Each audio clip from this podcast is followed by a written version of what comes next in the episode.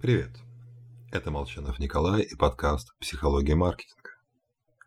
Сегодня мы с вами будем говорить о таинственных историях. Ведь мы любим их.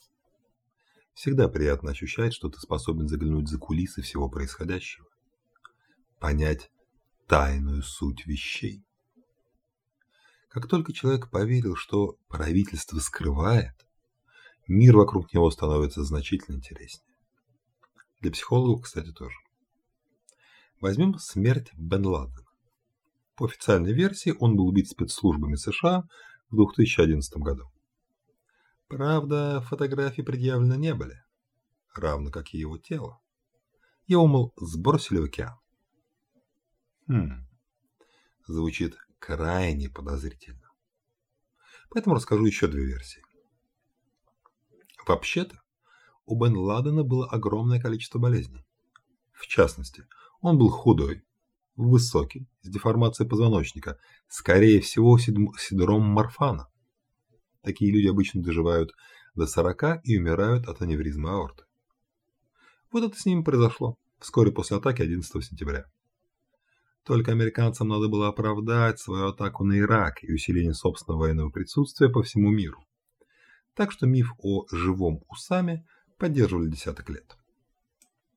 Или Вообще-то Бен Ладен еще с 80-х годов прошлого века работал на ЦРУ. Удобная фигура, чтобы взять вину на себя и опять-таки послужить обоснованием для американских атак по всему миру. Поэтому Усама на протяжении многих лет просто играл роль главного врага. Но затем вышел в отставку. Спецслужбы инсценировали его смерть, а сам он и по сей день спокойно живет в США. Лично мне конспирологические теории кажутся уж точно более захватывающими. Так и тянет обсудить с женой и коллегами. Но как для поведенческого психолога, еще более захватывающим выглядят результаты исследования Вуда и Дугласа, в которых выяснилось, что люди, поддерживающие одну из теорий заговора, склонны верить во вторую. С их точки зрения логично, если уж правительство скрывает, то ведь может быть все что угодно. Правда, заодно это означает, что люди со склонностью к магическому мышлению верят, что Бен Ладен, как тот кот Шрёдингера, одновременно и жив, и мертв.